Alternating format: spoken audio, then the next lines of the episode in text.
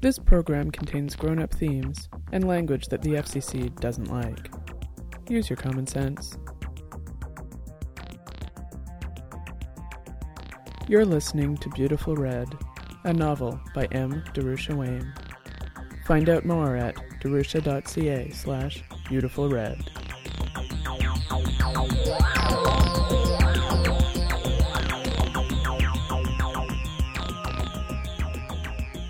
19. Jack didn't know what to do. It was Black Eye for sure, chatting with some dour looking guy just two tables over. It was the first she had seen of him, and although she had imagined before she arrived that he would be leading the group in some kind of bizarre incantation three times a day, once she had been here for a while, the community nature of the group made her doubt even the existence of a leader. Of course, leaders aren't always of the do it my way or get out variety, and she noticed that everyone else in the bar deferred to Black Eye when they interacted with him. Do you know who that guy is? she asked Susanna, who was already starting to get an unfocused look about her. Which guy? she asked after a brief pause to understand the question. The one eyed man with the hair wings, over there. Jack jerked her head in the direction of the table. Susanna looked over and studied the two men carefully for some time before answering. Nope, she said, I've never seen him before. She pulled out one of Jack's meal bars, opened it up, and started to eat small bits of it. Jack took a sip of the beer and was momentarily distracted from Black Eye. The drink was full of flavor, and a slightly harsh taste as well. Jack could now understand Susanna's difficulty with real food, although she was enjoying the new taste of her drink. She had a few more sips of the heady brew and noticed Lars walk in the door. He saw her and Susanna and headed over to their table. Well, I see it didn't take you long to find out some of our secrets, he said, grinning at the two women. Susanna looked at him more or less blankly, while Jack smiled and told him that Susanna had found it and brought her along. I've never had a real beer before, she said, wanting to share the experience. This is fantastic. I like it myself, Lars said, and excused himself to get one of his own. By the time he returned, Jack recognized the opportunity she had. She decided to stick with the as much honesty as possible plan, and said, At the open house I was at last weekend, someone from here was speaking over the nets. I think it was that guy over there. She tried to subtly point out Black Eye. Who is he? That's Rackham, Lars said. He took a long drink of his own real beer, then set the glass down on the ledge. Susanna was still munching on the food brick as Lars continued. He was one of the founders of the Red, a cracker of the old school, who got booted out of the firm he worked for after some scandal or another. There are plenty of stories about what happened to his eye but the truth is that he tells a different one each time someone asks. He's hard as nails, and the only reason that the compound ever succeeded. He holds most of the extreme views. No wireless, real food only, no implants of any kind. Hell, they say he even interfaces with the network using viewers and some kind of writing device rather than a cable. But he is adamant that the Red accommodate everyone. He's scary as hell, but we wouldn't be anywhere without him. I swear, he makes infrastructure out of thin air. He built this place out of nothing, and sometimes I think he keeps it together by the sheer force of his personality. Lars paused for breath, and Jack thought she saw a glint in his eye. You want me to introduce you? Christ, Jack said, taking a swig of her beer. After a description like that, I'm more inclined to turn tail and run the other direction as soon as I see him. Oh, it'll be fine, Lars said. He's really nice to the noobs. Come on. He started toward Black Eye Rackham, and Jack felt compelled to follow. As they approached the table, the two men stopped talking and looked their way. Rackham was old. Jack gathered as much from the brief biography Lars had provided. But in person he actually looked old, and that was maybe more unusual than the matte black orb in place of his right eye. The other man at the table was one of the people Jack had seen earlier with the hands, or, in his case, the lack of a hand. Rackham, Morty, this is Jack. Lars introduced her to the two men at the table. She's one of the new folks who's in my session this morning. The man he introduced as Morty gave a vague smile, then looked away as if he were shy or demented. Rackham grinned, and stuck out a large hand towards Jack. She shook his hand and smiled back. I saw you at one of the smaller gatherings last weekend, she said, and I just had to come out here. This is one hell of a place you've got here. Well, thank you, my dear, Rackham said, picking up his dark drink and sucking back nearly a quarter of the contents of the large glass. We try to get the word out as best we can. I hope you're enjoying it here, but more importantly, that you are finding what you're looking for. As much as I appreciate all the work everyone does for the cause, the truth of the matter is that people need the red more than the red needs people. Isn't that right, Lars? Rackham slapped the smaller man hard on the back, and Lars sputtered slightly as he answered that he supposed it was true. Damn rights it's true, Rackham answered, and Jack noticed that he was slurring his words a little. Shit, she thought. Crazy and drunk. That's a great combination. It's all a great circle, people. He waved his large hands in the air, demonstrating the circle. We do what we do for the benefit of the others, and we need people to do what we do. But if there were no one to benefit from our work, we wouldn't need to do it, and then we wouldn't need the people. He brought his hands down to the ledge with rather a lot of force and glared at his audience. Is this sinking in at all? He was beginning to shout, though Jack thought it was more of a volume control issue rather than anger that caused his voice to rise. I think I get it, she said, emboldened perhaps by the realization that he was human after all, or perhaps by half a pint of real beer. The movement exists for the benefit of the people. When the administration of the organization becomes more important than actually helping people, then the priorities are obviously all wrong. Close enough, Rackham said, and drank most of the rest of his drink. He signaled the barman for another and said, Pretty damn good for a noob, I'd have to say. He polished off his drink and said, Well, it's been nice talking to you all, and turned away from them. It was an obvious cue that the conversation was over and they should go away.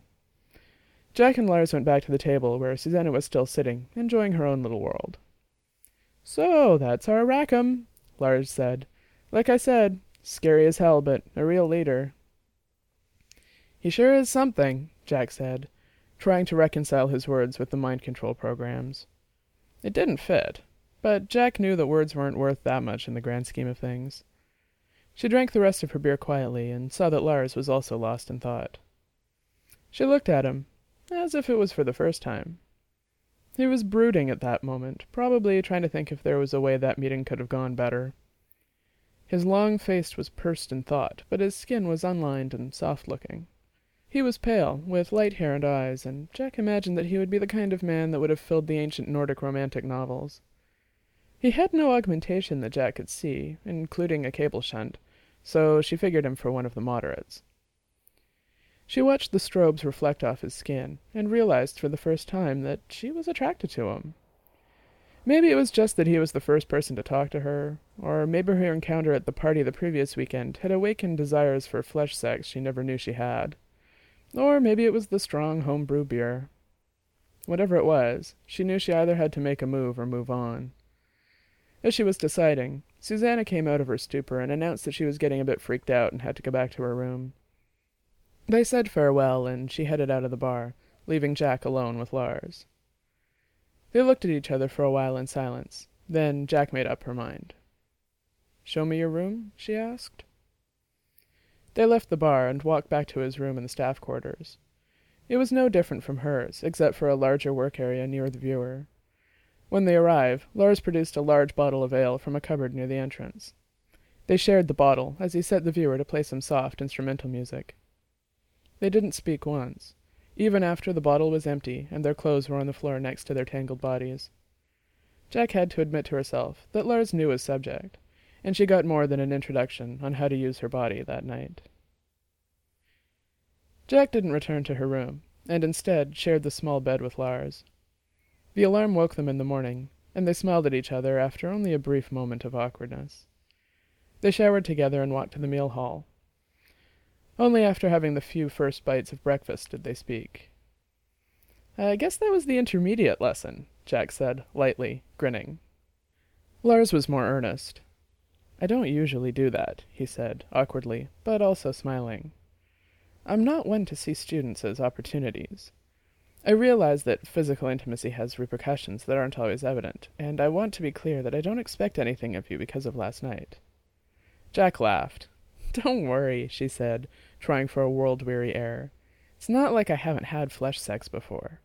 I'm not going to make things difficult for you. It's okay. I do like talking to you, though, and you've been very helpful. Can we have dinner tonight, if I promise to keep my hands to myself? She smiled disarmingly, and Lars finally allowed himself a grin. Sure, he said. I'm just cognizant of my role as a teacher and how those power constructs can complicate matters. Jack laughed and shook her head, finishing her breakfast. You're funny as hell, Lars, she said, as she rose from the table and got ready to head back to her room. For all your freedom, you're as trapped as the rest of us. I'll see you at the bar before dinner? she asked, and they agreed on a time. She left the table and walked back to her room. She changed clothes and left for her first class of the day, a study of community building. The content of the morning class was way over Jack's head, and she couldn't even tune it out because it was almost all class participation. The lecturer started the session by earnestly talking about the value of communities of like minded people, and passed out the link to an online course that taught how to set up a local chapter of the Red. She gave a brief overview of the basic elements of organizing a group of vaguely like minded but probably significantly disparate people. Jack was starting to doze off when the tone of the class shifted radically and the participation began. She had to partner with another class member and do some kind of idea sharing exercise. There were trust building games, and Jack thought there was more touching going on in this session than the bodywork class yesterday. If Lars thinks there's some kind of special intimacy in body contact, Jack thought, he'd better steer clear of this group. After what felt like an eternity, the class was over. Jack was amazed when she realized it had been one of the short sessions, and that she was due to report to the programmer's lab for a work session before lunch. She made a beeline for the lab and was one of the first people to arrive for this shift. The shift captain assigned her to work with debugging some experimental code for regulating the water supply, but she managed to trade shifts with a shy old timer who was scheduled to set up new users and found it a painfully boring task. Jack hoped that she would be able to set up a dummy user for herself to use while she was sneaking around. She set to adding the group of new users and found that there seemed to be a simple process for the task. She also discovered that the physical key they all carried, a token that she had assumed was a necessary step in the authentication process, was really just the delivery system for a chunk of encrypted signed code. Sure, if she was trying to get into the viewer in her room, she would need a key, since there was no other delivery mechanism. But in the labs, there was wireless, so she could just download the authentication code for the dummy user to her local system and use it when she tried to log on. At least, she hoped it would work that way. She finished the first list of new users, then pulled out a list of user upgrades that were waiting for another staffer. She gave it a try, but her permissions were too low to enable her to perform the upgrade. So much for making a higher level user for herself. She went back to the new users list and added a dummy identity. No alarms went off, even when she downloaded the generated key to her local system, rather than moving it to the central key creation folder. She noticed that she was flushed and sweating, she had always had a visceral response to doing things she knew could land her in the soup. It was one of the reasons she had decided to stay on the easy side of the law. She deliberately slowed her breathing down, and was just about looking and feeling normal when the shift ended. The shy guy, who'd switched shifts with her, met her on the way out and thanked her again for saving him a couple hours of mind numbing boredom. No problem, she said, trying to control her autonomic physical responses. Any time. They went their separate ways as Jack headed for the meal hall. She sat at one of the stools that was just under a section of the track and hoped no one came to sit next to her. She had another work shift immediately after lunch, then an optional short class before her late dinner with Lars. She was hoping to get into the higher level systems in her next shift, then, depending on what she found, who knew what would happen? As she ate, she pulled up her crackers toolkit and looked through all the utilities. From what she had seen so far, the local system here seemed to be organized in a fashion pretty similar to the other systems Jack had used. She figured that her tools ought to be able to crack into the upper echelons of the system, and that she'd be able to access all the files. Her only worry was that the false user she'd created would be too obvious, and that she wouldn't be able to cover her tracks. There wasn't anything else she could do at this point to make the process go more smoothly, except abandon the attempt. So, she ate her lunch, and prepared herself for the afternoon's attack.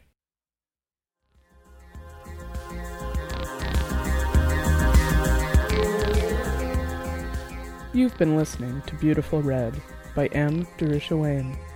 Find out more at darusha.ca slash beautiful red or subscribe for free at podiobooks.com.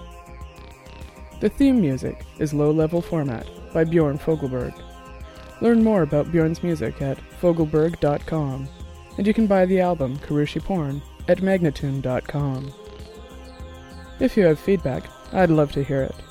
Leave a comment on the website, send email to darusha at darusha.ca, leave a comment on the Podiobook site, or call the listener line at 206 984 2976. Thanks for listening.